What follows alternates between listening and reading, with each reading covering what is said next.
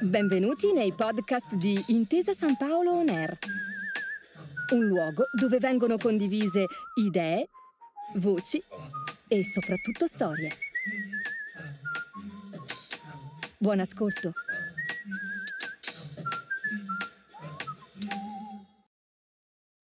Benvenuti a Media Ecology, un podcast di Intesa San Paolo On Air dedicato al sistema dei mezzi di comunicazione, a come sono costruiti a come influenzano la società. Io sono Luca De Biasi. Gli esempi non mancano.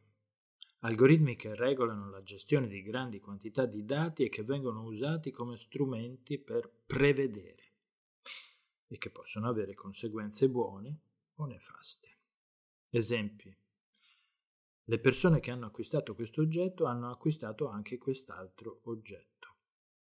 Si tratta di una classificazione che suggerisce una previsione. Se anche tu hai acquistato il primo oggetto, potresti essere interessato a comprare anche il secondo. Oppure, le persone che sono fatte come te hanno avuto successo, le persone che hanno le tue caratteristiche hanno avuto questo problema. Ancora una classificazione e una previsione. Le persone che hanno certe caratteristiche, secondo i dati registrati da qualche piattaforma, vengono classificate come appartenenti a una categoria. Questa classificazione può essere spregiudicatamente usata per suggerire che tutte le persone di quella categoria siano destinate agli stessi successi o insuccessi. Per esempio, se sei di pelle nera, se hai vissuto in un quartiere povero, se hai frequentato gente che è finita in prigione, sei un soggetto a rischio di andare in prigione più volte nel corso della tua vita.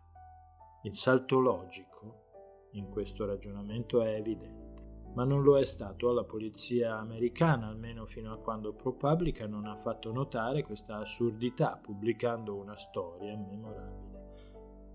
Di tutto questo Cathy O'Neill ha scritto nel suo primo grande libro, Armi di distruzione matematica come i big data aumentano la disuguaglianza e minacciano la democrazia. O'Neill ha mostrato come gli algoritmi abbiano di fatto una funzione di classificazione, ma vengano usati per fare previsioni.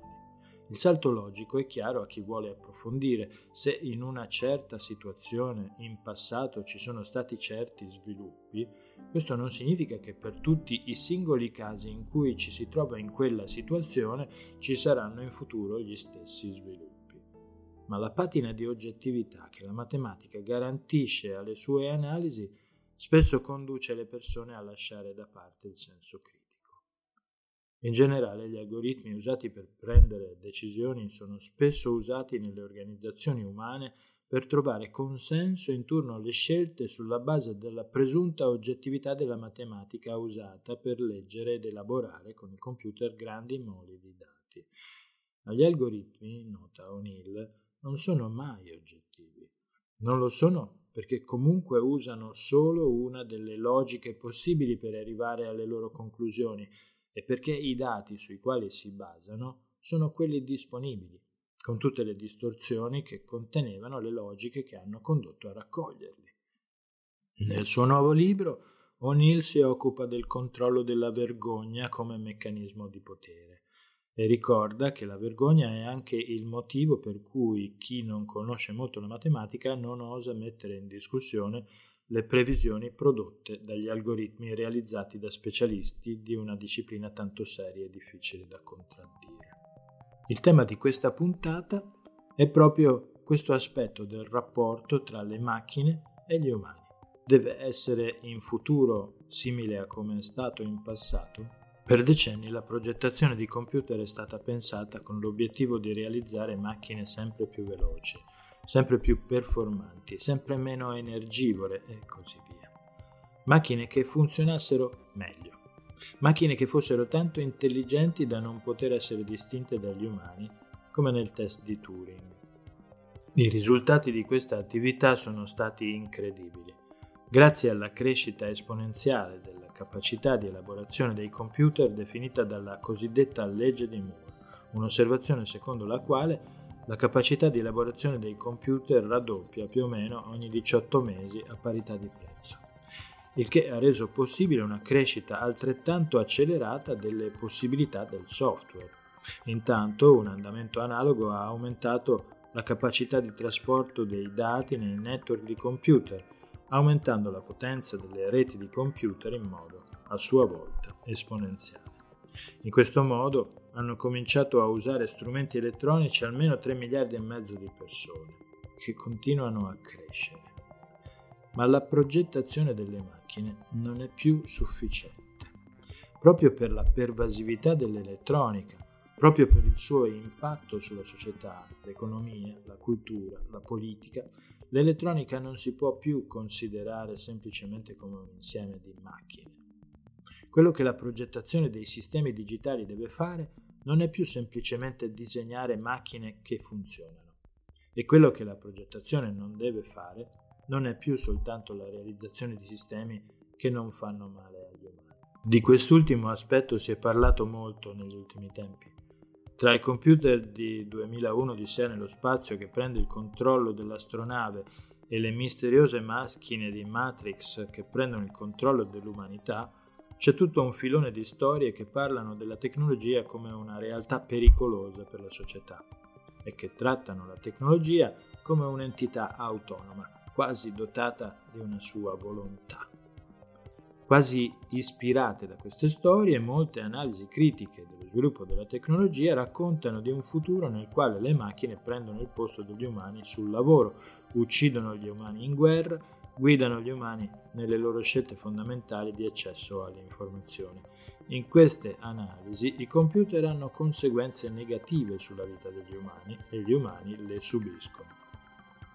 Quando nel 2013 Carl Benedict Frey e Michael Osborne di Oxford hanno pubblicato un paper che ipotizzava la sostituzione di quasi metà dei posti di lavoro con macchine basate sull'intelligenza artificiale, il dibattito successivo è stato fondamentalmente concentrato sulla trasformazione di quell'ipotesi in un annuncio. Molti nella società degli umani erano pronti a credere che le macchine stessero per prendere il controllo di mezza economia.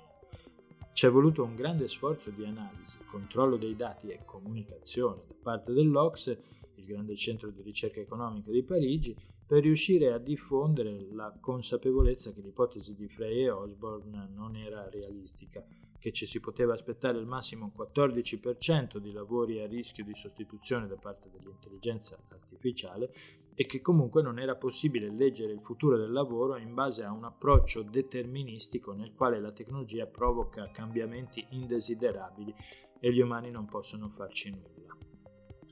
Certo, fin tanto che i computer restano nell'immaginario come delle tecnologie incomprensibili il cui sviluppo è guidato da persone che non hanno alcun interesse a pensare alle conseguenze di quello che fanno, le società potranno sempre coltivare il timore che le macchine alla fine abbiano un effetto negativo.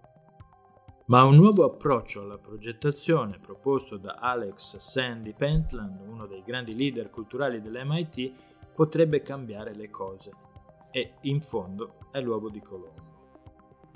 Pentland suggerisce che dovremmo concentrarci su come integrare al meglio i nostri strumenti informatici nei nostri sistemi sociali, economici, politici e culturali. Questo significa prendere atto che i sistemi che progettiamo non vanno considerati intelligenze non umane. In realtà progettiamo sistemi composti da umani e computer. È quell'insieme che deve funzionare, non soltanto la parte tecnologica, ma anche quella sociale. Dice Pentland, è ormai possibile imparare come si sono evoluti i sistemi umani-macchine, umani che in parte usano le tecnologie, che in parte si adeguano alle tecnologie, che insieme alle tecnologie fanno cose. E se è possibile vedere come si sono evoluti i sistemi umani-macchine, allora è anche possibile progettare i futuri sistemi umani-macchine, considerandoli come insiemi inscindibili L'intelligenza che conta è una sorta di intelligenza collettiva alimentata e aumentata con l'uso di computer integrati più o meno bene nella dinamica degli umani che svolgono le loro attività cognitive e che per le loro caratteristiche di funzionamento e interfaccia influiscono sulle dinamiche sociali degli utenti. Una volta che ci si renda conto che l'entità da progettare non è la tecnologia, ma l'insieme di tecnologia e organizzazione umana, allora il risultato può cambiare radicalmente. Si può avere una simbiosi armonica o una forma di passività dell'una o dell'altra parte dell'insieme. Il risultato migliore quello al quale tendere è chiaramente quello in cui l'insieme umani-macchina sfrutta al massimo le potenzialità della tecnologia e moltiplica le potenzialità degli umani. È possibile, dice Pentland, se la progettazione tiene conto dei valori degli umani, se si misurano e si modellano le capacità delle macchine in relazione alla prosperità del mondo e dell'ambiente. Tom Malone, un altro studioso dell'MIT, si occupa di intelligenze collettive nelle quali gli umani lavorano in ambienti digitali. Malone ha tentato di definire un sistema di misurazione dei sistemi umani-macchine. In un paper scritto insieme ad altri studiosi, Malone prova a valutare la performance dei sistemi umani-macchine in rapporto alla performance di gruppi di umani senza computer e in rapporto a computer senza umani. In questo modo Malone e gli altri scoprono una realtà sorprendente. I sistemi umani-macchine sono peggiori degli altri nella metà dei casi. Nella metà dei casi in cui sono migliori, al massimo lo sono del 36%. Ma ci sono casi speciali che fanno pensare. Malone ha provato a vedere come migliora il lavoro di programmatori specializzati che usano il GPT-3, un'avanzatissima intelligenza artificiale. Il risultato è che migliorano del 27% la performance. Ma poi Malone ha provato a vedere come si comportano delle persone che non sanno programmare e che usino lo stesso GPT-3. Questi ottengono risultati simili agli specialisti. Senza la macchina non saprebbero svolgere il compito. In questo caso il sistema umani-macchine è incomparabilmente migliore di un sistema composto solo da umani. Il potenziale miglioramento della vita degli umani che adottino sistemi umani-macchine ben congegnati è importante, ma tutto sta in quella valutazione, ben congegnati. Come si fanno dunque dei sistemi umani-macchine ben congegnati? Alla luce dell'esperienza sull'evoluzione dei sistemi umani-macchine, secondo Pentland, si comprende che il progetto deve seguire delle regole abbastanza precise. Il sistema deve essere progettato in modo modulare, così da consentire una revisione delle parti senza dover rifare sempre tutto. Inoltre il sistema deve avere una misurabilità delle performance. Infine, il design del sistema deve essere chiaramente collegato agli obiettivi del sistema stesso. Per essere chiari, alcuni moduli sono software, ma altri sono persone o gruppi di persone che lavorano tutti per eseguire gli algoritmi che compongono il sistema umani-macchine. Ovviamente, parlando di una riprogettazione dei moduli umani, si evoca essenzialmente l'educazione e la riqualificazione delle persone. Tutti devono comprendere esattamente il rapporto tra quello che fanno e gli obiettivi del sistema. Il momento chiave della progettazione è la fase di test, naturalmente. I test si fanno sul campo e devono valutare in che misura il sistema raggiunge gli obiettivi. I test iniziano sempre con una simulazione dei componenti chiave, poi dell'intero sistema e si concludono con la distribuzione del pilota presso comunità rappresentative, in una sorta di esperimento in cui i partecipanti danno il consenso informato. A fronte di queste regole di progettazione, l'esperienza, dice Pentland, insegna che i sistemi nei quali molte persone vengono costrette a lavorare in modo uniforme, eh, i sistemi centralizzati che suppongono una normalità estesa a grandissime quantità di persone, finiscono sempre per generare esclusione ed emarginazione, quindi aumento delle distanze sociali e della sofferenza. Il suggerimento strategico di Pentland è che i sistemi umani-macchine siano progettati sulle esigenze delle comunità, testati dalle comunità che ne subiscono le conseguenze, discussi facendo largo uso di stakeholder molto diversi. I codici che sintetizzano le regole con le quali le società si organizzano e i codici del software tendono sempre più spesso a intrecciarsi. Ma i migliori sistemi umani-macchine sono quelli nei quali le capacità delle persone vengono valorizzate, non quelli nei quali le persone vengono costrette a diventare quasi dei terminali dei computer. Le regole, insomma, possono essere progettate meglio, con la collaborazione di tutti gli interessati. Grazie per aver ascoltato Media Ecology, il podcast di Intesa San Paolo On Air dedicato al sistema dei mezzi di comunicazione. Io sono Luca De Biase. Appuntamento alla prossima puntata. Grazie per aver ascoltato i podcast di Intesa San Paolo On Air. Al prossimo episodio.